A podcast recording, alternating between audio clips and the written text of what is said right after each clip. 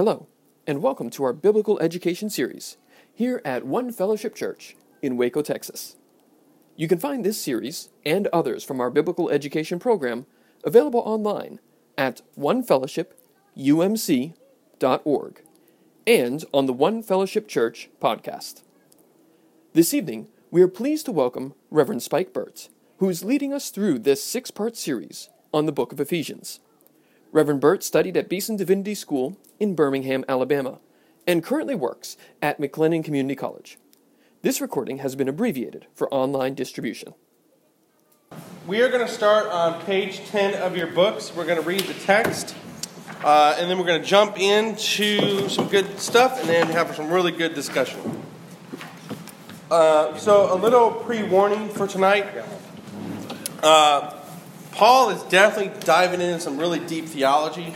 Um, so we're going to try to take it as, as slow as we need to uh, and keep it as practical as possible. We are going to start on page 10 of your books. We're going to read the text. But now, in Christ Jesus, you who once were far off have been brought near by the blood of Christ. For he himself is our peace, who has made us both one and has broken down in his flesh the dividing wall of hostility by abolishing the law of commandments expressed in ordinances, that he might create in himself one new man in place of the two, thus making peace. Verse 16. And might reconcile us both to God in one body through the cross, thereby killing the hostility. And he came and preached peace to you who are far off, and peace to those who are near. For through him we both have access in one spirit to the Father. So then, you are no longer strangers and aliens, but you are fellow citizens with the saints and members of the household of God. Verse 20. Built on the foundation of the apostles and prophets, Christ Jesus himself being the cornerstone, in whom the whole structure being joined together grows into a holy temple in the Lord. In him you also being built together into a dwelling place for God by the Spirit. All right, so we're going to talk really quickly about this first section. Um, Paul, in last week we looked at verses 1 through 10 of chapter 2, and it was all about, does anybody remember? All about the gospel. And we talked a lot about one word, grace. Can somebody hook me up with the definition of grace real quick? What is grace? God's mercy. God's mercy is definitely part of grace. Any other definitions of grace? His love. Yep, definitely talked about that one. So last week we talked about that the gospel is the foundation of our hope. Um, so, and this is my definition of grace, and I talked about this last week, but it's God's choice to continually love and accept us through Jesus Christ. So it's God's choice to love and accept us continually through Jesus Christ. Um, and so Paul is, says that this is the foundation of our hope, that the grace of God is that which we build all of our hope upon. And so, for the next two weeks, we're going to look at Paul's discussion about the effect of that hope. So, the first very week we talked in the, in the first chapter, we talked about how we have a realistic hope, it's a realized hope. Then we looked at the foundation of hope. And now we're going to start looking at the effect of hope. And the first effect of hope is unity. And this is what Paul is talking about in chapter 2, verse 11 through 22, which is very confusing. And so we're going to jump over a page really quickly to page 18. And I have this little picture here where it kind of talks a little bit about, it kind of illustrates what Paul is talking about. So before Jesus, the Jews and the Gentiles really did not like one another. They distrusted one another. There was some serious problems. There was, um, from the Jewish side, there were laws that kept them away from even contacting some Gentiles. From the Gentile side, there was like tons of issues where they're like, man, you people are just blah, blah, blah, blah, and it was just over. Um, the a way that we can kind of visualize this to an extent, it's not holistic, but to an extent, Think 1950s race relations in America. Okay? Black and white. There were just issues. Not everyone had issues, but there were issues, and everyone knew that there were issues. Um, and so Paul highlights where these people were before Jesus. Um, and so the Gentiles, he talks about, they were separated from the Messiah, they were alienated from blessings of God, they were strangers to the covenant of promises, um, they were without hope and they were without God. Um, and then he talks about the Jews, how the Messiah came to the Jews, they're in relationship with God, uh, they're benefiting from the promises, but there was mass chaos. Um, and then in the rest of chapter 2, Paul talks about how because Christ came and died upon the cross, he took the two groups that were separate and brought them together because of the blood of Jesus. Okay? So, no matter where you were when Christ found you, because Christ's blood bought you, we're now on the same level footing with every other person that is a Christian. Now, Paul talks about after Jesus, he made us both children of God the blood of Christ, and he broke down the wall of hostility. Now, um, there's a lot of debate as to what Paul is actually talking about here. Um, we really don't know what he's talking about. There's a lot of really good options what this wall is. We don't know. But what we do know is that there was a distinct block, a distinct wall, not a physical wall, but a distinct separation between Jews and Gentiles. And Paul says Christ has broken that. Um, and so he talks about how they become a new family. So before the Gentiles were separated from all these things, but now in Christ, both Jews and Gentiles are a new family of God. And in chapter 3, which we're going to go back and read, he's going to talk about how this is a mystery that was hidden before the ages uh, and that now people can understand. So let's read that and then we'll talk about it. And then we're going to discuss a whole lot uh, because there's some really good discussion that we can have here. What chapter is that? Uh, this is page 16, so chapter 3, verses 1 through 13. Will somebody read that for us? For this reason, I, Paul, a prisoner of Christ Jesus on behalf of you Gentiles, assuming that you have heard of the stewardship of God's grace that was given to me for you, how the mystery was made known to me by revelation, as I have written briefly. When you read this, you can perceive my insight into the mystery of Christ which was not made known to the sons of men and other generations, as it has now been revealed to his holy apostles and prophets by the Spirit. This mystery is that the Gentiles are fellow heirs, members of the same body, and partakers of the promise in Christ Jesus through the gospel. Of this gospel, I was made a minister according to the gift of God's grace, which was given me by the working of his power. To me, though I am the very least of all the saints, this grace was given to preach to the Gentiles the unsearchable riches of Christ, and to bring to light for everyone what is the plan of the mystery hidden for ages in God, who created all things, so that through the church the manifold wisdom of God might now be made known to the rulers and authorities in the heavenly places. This was according to the eternal purpose that he has realized in Christ Jesus our Lord, in whom we have boldness and access with confidence through our faith in him. So I ask you not to lose heart over what I am suffering for you, which is your glory. Girl, you can read scripture to me anytime. Why? All right. That's one of the best readings of scriptures I've ever heard. All right. So Paul here is going to he's hitting home this concept that we that we started in chapter 1 in the very first chapter, he talks about the blessings that God has given, these, these realized hopes that we have.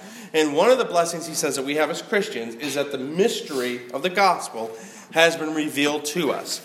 And the gospel mystery, um, even though it's prophesied in the Old Testament, And as Nick has pointed out, the Jews were absolutely were supposed to be a light to the nations. Um, mm-hmm. No one understood the full context of what would take place when Jesus came. Uh, and so Paul is saying that this, this, this, this is the mystery, is that, that Christ came to make two people into a new people. It's not just that the Gentiles are coming in to become Jews, and, or, or the Jews are coming into the Gentiles to become Gentiles. They're, they're both coming into this new thing to become followers of the way, followers of Jesus. And, and so, this mystery Paul talks about is that it, it, he became a minister of it, and this is what God's task was him to him was to go and declare that both Jews and Gentiles can become Christians. Now, you would think that there wouldn't be that much confusion or much hatred even in the early days of the church. Mm-hmm. But there was a lot of conflict, even back in those days, the earliest days, between Jews and Gentiles. Who was right? Um, what did it mean to become into a, a new relationship a whole new religion type thing. What does this mean? What does it look like? There was tons of conflict. Um, it, it, it, got so bad that you even see in the Bible that Paul and Peter even got into it about this kind of stuff. Um, they had church councils about all this kind of stuff. Um, what are the rules and regulations? So this is a this is a grandiose, complex mystery that Paul has declared um, that is good for us because it's the foundation of our hope and it's the foundation of the theology the effect of our hope that we've been brought together. And so Paul says in verse 10 something really interesting because we've talked about this a couple times that Paul is addressing this fear that they have of the supernatural, the demonic realm uh, of Artemis and these things, if you all remember that. Mm-hmm. So Paul says in verse 10 that it's through the church, this, this, this mystery that's been brought together, Jews and Gentiles, that the manifold wisdom of God is being made known to the rulers and the authorities in the heavenly places. So Paul is saying that when Christ died on the cross and brought us together, this newfound unity that we have in Christ is actually declaring the glory and power of God to the demonic realm and to the heavenly realm, to everyone included. We, because we exist, when we exist in unity, just by our very existence, we are shining the glory of God to everything, and it's shattering and conquering all things spiritual. All right, let's move on because I really want to get to discussion. Verse uh, chapter 3, verse 14 through 20, and I will read this for us. This is page 17. now we're going to get into Paul's second prayer. For this reason, I bow my knees before the Father, from whom, come on in, sister.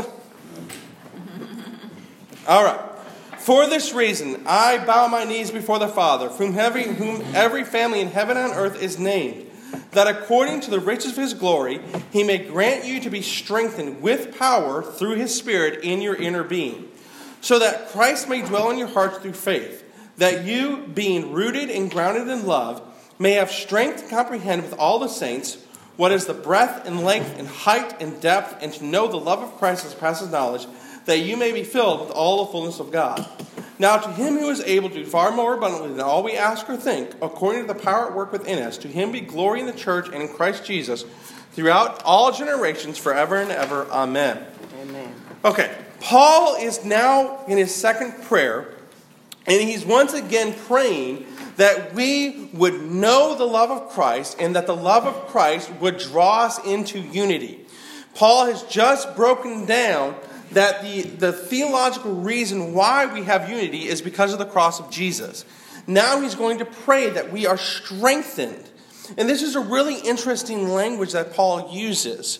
And we're gonna, I'm going to ask that question. So think about that. Why would Paul ask that we be strengthened? Why do we need strength uh, to know the Spirit? And this is when he's talking about, uh, for it's about us, it's together, to know the Spirit together. Uh, he asks that Christ may dwell in all of our hearts, in this unified body, that we, the unified body, might be rooted and grounded in love, that we may have strength to comprehend the amazing love of God, and that we may be filled with the whole fullness of God. Now, the last thing I want to point out, because we're going to talk about it in a little bit, is notice who Paul is praying to in verses 14 and 15. What does that say? Who, who, who is he addressing in verses 14 and 15? What does that say? Every family's represented on earth. He's praying to God. Okay, he's praying to God the Father. And then what's verse 15 say? For From whom every Every family in heaven and on earth is named. Is named. Now, why is that important for Paul to talk about that? Does anybody know this? Anybody ever heard this before? This concept of naming? A parent gives a child a name. Right. God gives a person a new name. So the process of naming is also a sign of authority.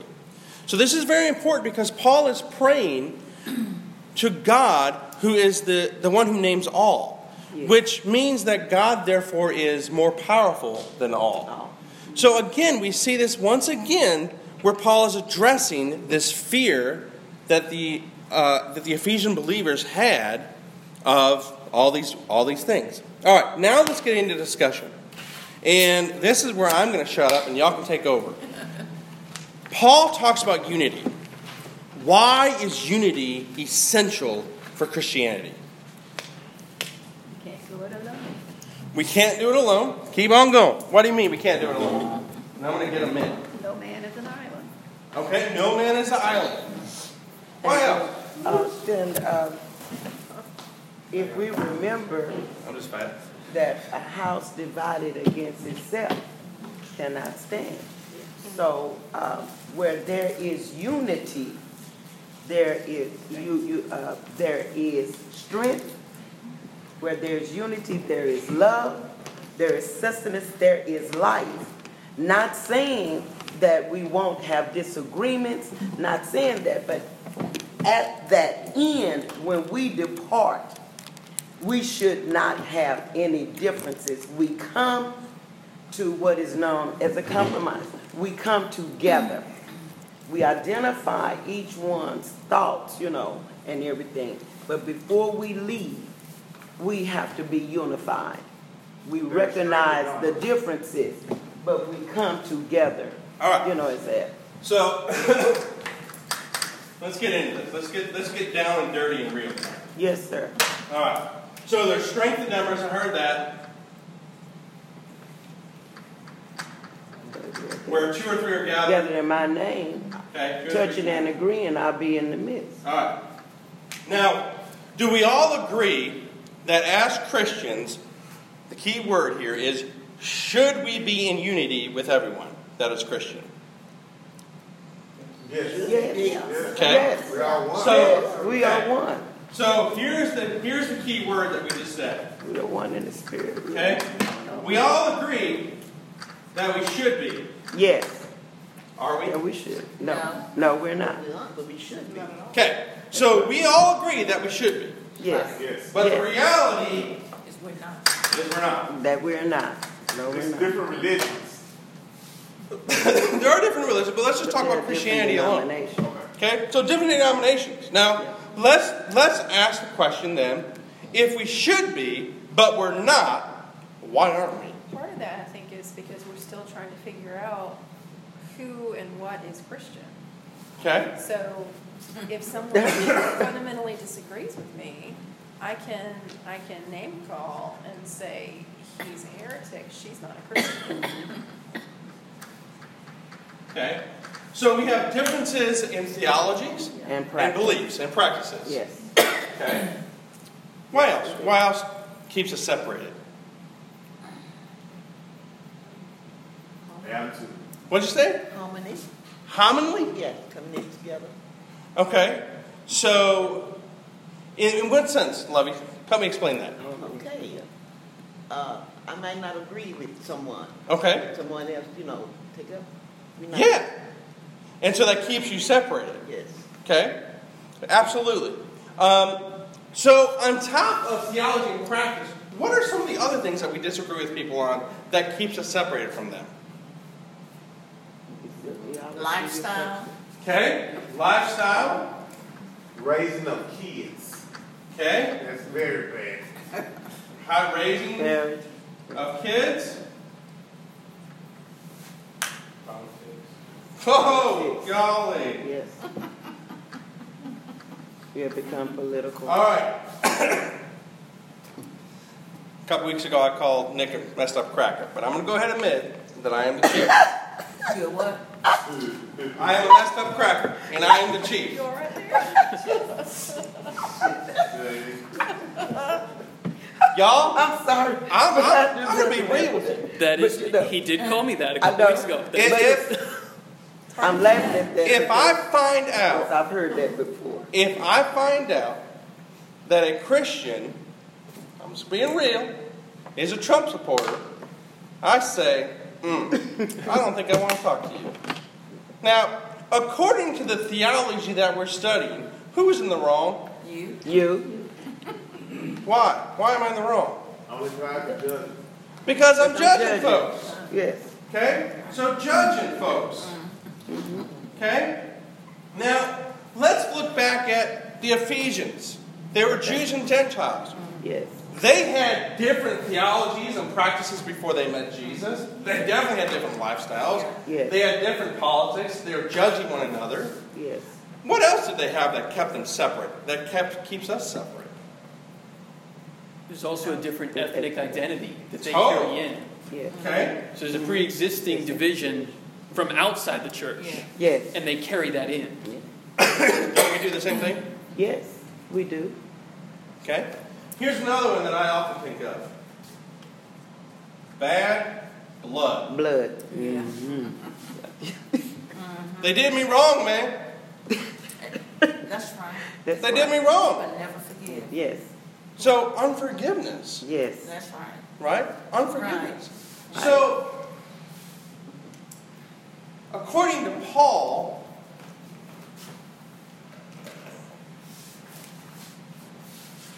the blood of Jesus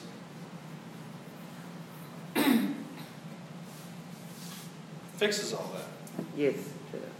Now, how many agree with that? The blood of Jesus fixes all that. Oh, I do. I agree. Nah, No? sometimes enough. No. Why not? I don't That's okay. I think it'd fix it if you, it's- he's, he's, he's done it, so it's up to you to accept, And change. you know. This takes hard work. Yes, it does. Yeah, it does. This is hard. Unto death. This means that I got to get over myself. Yes. It's it's like this is Paul too in Philippians. It's like it's like dying to all of that.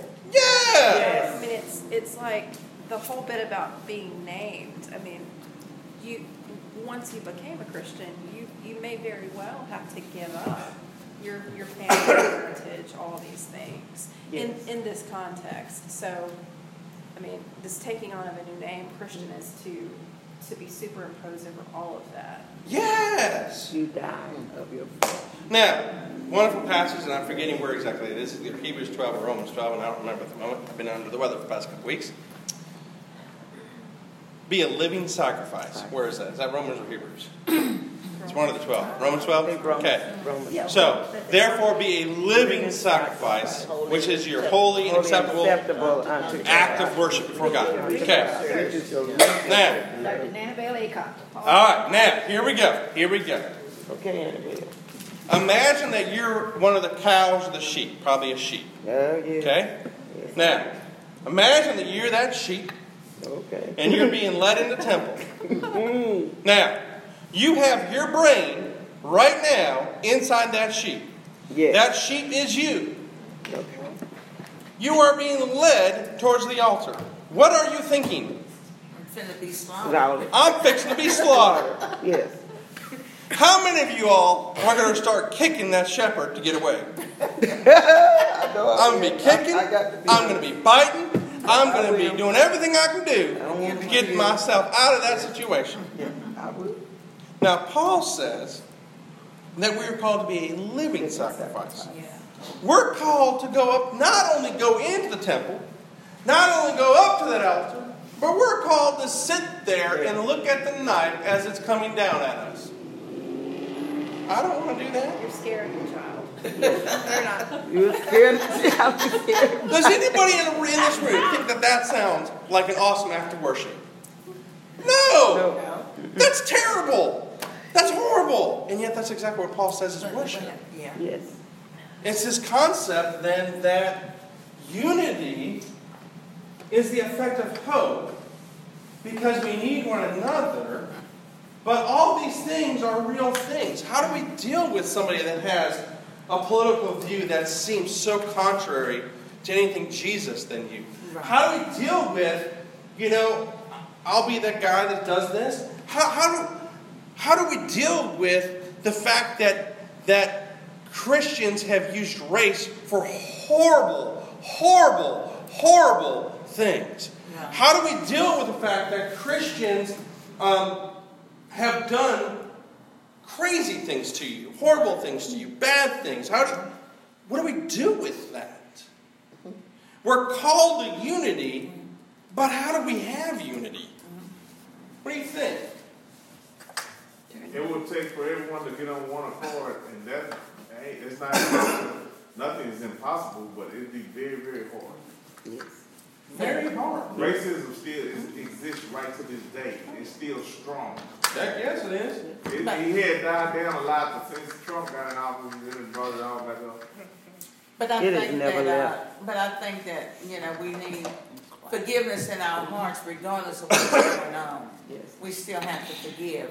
And sometimes it's hard, but, but that's a necessary thing that we have to do. And that's all it is to it. Okay? Face it, you settle it, you talk to the person, and you let it go. So this is reality. This is messy. Isn't this messy? Yeah. Yes, it is. You know, it's a good mess because at the end, we we die from our thoughts, our judgment, and our flesh. We free ourselves. We free ourselves, and once you free yourself from everything and and be in tune to Christ, you have you have literally died from absolutely. Now, I'm going to ask a very personal question. You don't have to answer this out loud. If you want to, we'll talk about it. Okay. The Jews and Gentiles were struggling with unity with one another. Who are you struggling with unity with? Who are you struggling with it? Because the reality, 99% chance that all of us in this room are struggling with somebody, Yes. some type of person. Yes. We have wounds in our past that keep us. Uh, I, you know, I'll, I don't mind letting you into my closet. I already said that I'm not a Trump supporter, and I really have a hard time with that one. Uh, one of the really big ones for me is when I was in middle school, I was picked on heavily to the point of becoming suicidal. Um, and it was the popular kids. And even to this day, I still struggle. When I know that there's a popular kid, and I struggle with that just because the wounds in my past. And I've had to work really hard in a really long time in this process of forgiveness to even get to the point where I'm like, man, let's let's let's talk. We can talk. We can do this. We can go eat breakfast. We can be friends. We can do this. But for years, I no, thank you. I know where that's leading. Did you say popular kids? Yeah, like you know, like preppy kids and athletes, and Yeah. and so to me, they were dangerous. I, that's who I was picked on by. That's who you know made me feel so worthless that I wanted to take my life. To have anger for me, it wasn't right that those kids bullied me. No, it wasn't. But what I found is that even though it wasn't right, and I was justified in my knowing it wasn't right, my attitude was not one of forgiveness. It was one of avoidance. And so that's something that we always have to check in ourselves. When it comes to unity, uh, and I'll go back to myself because this is, I have, I feel, I feel, I have a feeling I'm not alone in this one. But if there is a brother or sister in Christ that they profess Christ, they can have a political view that's not mine, and they can be wrong, and I can be wrong. But am I willing to even sit there and talk to them? No, I'm not, and that's my problem because I don't want anything to do with it. You know, and so a lot of times we take that upon ourselves. Go ahead, Noel. Sorry, I, but I mean, I think you're talking about righteous, righteous indignation. Yeah, and that's That's- totally justifiable. I, I don't know, I feel like there's a different, different category for that than there is for, I'm, I'm angry about this thing. Sure, absolutely. I don't know. without righteous indignation, the civil rights movement wouldn't have happened. Without, without righteous indignation, slavery would still be intact. Yes. Um, righteous indignation is a wonderful thing. Uh, the danger of righteous indignation is when it leads to not willingness to have any relationship with somebody that's different. And that's a trap that a lot of us fall in. And I'm not accusing you of that. No, I am. Because that's something. It's just a reality. It's a reality that's hard. Try to say, not going, we're not going to resolve. Absolutely, 100%. I mean, in the Bible it says, don't cast your pearls before swine, right? That's right. Um, but the so, so there's a balancing act. So this is messy, and this is really interesting because the whole book of Ephesians is about hope that we have, and yet we can get so focused on other things that we lose sight of the hope that we have, and that's why Paul is encouraging us and reminding us that we have hope, and, and the the reality is that we have this hope together. This prayer is to the unified body of Christ. Um, it's just, it's, Paul's talking about our heart. Eh, Are, are we going to look at our brother and sister and say, You're not, and I am? And if we do, we got a problem because we're not, we're not remembering the cross. So, in chapter 3, and this is what we'll close on. We'll close on a happy note here. Paul says that in chapter 3, he was given a mission. Yes. His mission was to go and to share the hope of the gospel that both Jews and Gentiles can get saved. What's your mission? You know, a lot of times people feel like they're too old or too disabled or too young or not educated enough or a million other reasons. But they say, well, I, God hasn't given me any mission. And, I'm of the belief that if you're a Christian, God's given everybody a mission. And some of the things you've said is be like Jesus to people. But one of the greatest missions that we need uh, is the mission and ministry of prayer. And that is an essential, um, essential need for the church is people that pray. Um, and so that is, that is an incredible ministry. Um, let's talk really quickly about how do you find your mission? How, how do we know? Uh, You were saying, how do you de- define it? How do you find it? How do you how do you find Oh, what what Oh, what your mission is? What God has called you to? How do you find it? Sometimes you have to quiet yourself to be able to hear and discern what God is saying. Sometimes our lives are too busy. We have our own routine. We routine God out. You know, you say your passion. Some people they they they so worked up doing everything they don't know what their passion is in the first place. Mhm. So you have to quiet down. You know, you have to have that solitude time. Really have that time where you really want to know what God wants you to do at this time in your life. Because I learned that the assignment changes sometimes. Sure, It does not remain the same. sure. Never. It changes sometimes. You know, one while he may have you doing that, and then the next thing, no. It- And it sometimes it be abruptly. You know, we don't want it to be that. We want to stay there because it's comfortable.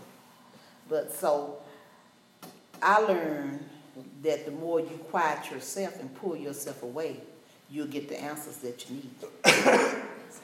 My mentor once told me, and I, I tend to believe, God doesn't call the place; He calls the person. Mm-hmm. That's right.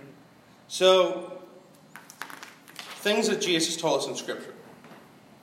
He's told us we're called to love God, love people, serve. And the walk humbly God. We're called to love God, We're called to love people, we're called to serve. And the hard one we've already talked about tonight is we're called to sacrifice ourselves And so we're, I mean, well, from the Baptist tradition. And there was a whole push 20 years ago. Find God's calling for your life. Find God's calling for your life. Take a spiritual gifts test. Find out what God has called you to do. And people spend a whole bunch of time trying to figure this out. And what they didn't realize is that if they would just love God, they would love people, they would serve people, and they would sacrifice what they want for what God wants, and that means that we have to read what God wants, that they would be following the path of Jesus. Well, that, I, I want to tell you, it was not just the Baptists. United Methodist. You find that the whole church, that church. Yes, yes, they were. And the Well, we're going to talk about the the, Presbyterian. we're going to talk about the gifts next week. Um, so this week we focused on the theology of unity. Next week we're going to talk about the practical application of how do we do this. Because Paul gets really practical. If we're going to live in unity, there are some things that need to change. Um, and so he's going to get really down and dirty. Now, what I'd like to close with tonight is flip back with me a couple pages to the scripture because I want to show you something very important. What page is that? So this is page 17. In Paul's prayer, for this reason I bow my knees before the Father. Verse 15, from whom every family in heaven and earth is named. Verse 16, that according to the riches of his glory, he may grant you to be strengthened with power through his Spirit in your inner being.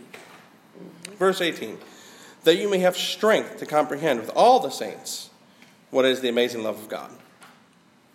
Two times in this prayer, Paul prays that they would have strength. Yes. Now, I may be wrong. I'll go ahead and tell you, I may be wrong. But I think that Paul used those words for a reason. It's hard to be in unity. And I need every ounce of strength that Jesus can give me to get over myself, to get over my hurt, and to love people that are sometimes hard to love. Yeah.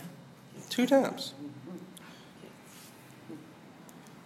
What time is it? God has called us to love God, love people.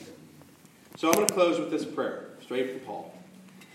God, I pray that we, according to your riches of your grace, may have strength through your Spirit, so that we may dwell in you and you in us through faith, that we may be rooted and grounded in love towards you and towards one another, that we may get over ourselves and through ourselves and be willing to stay on that altar of sacrifice, even though it's scary, that we may have strength to comprehend with everyone how amazing your love is, and that we may know your love that surpasses all knowledge, and that you would fill us with everything there is from you. We pray that you'll bless the rest of this week for us. We pray that you would bring us home safely and back safely. And we ask this in your name. Amen. Amen. Amen. Come back next week and we'll look at the practical aspects. Two more weeks, y'all.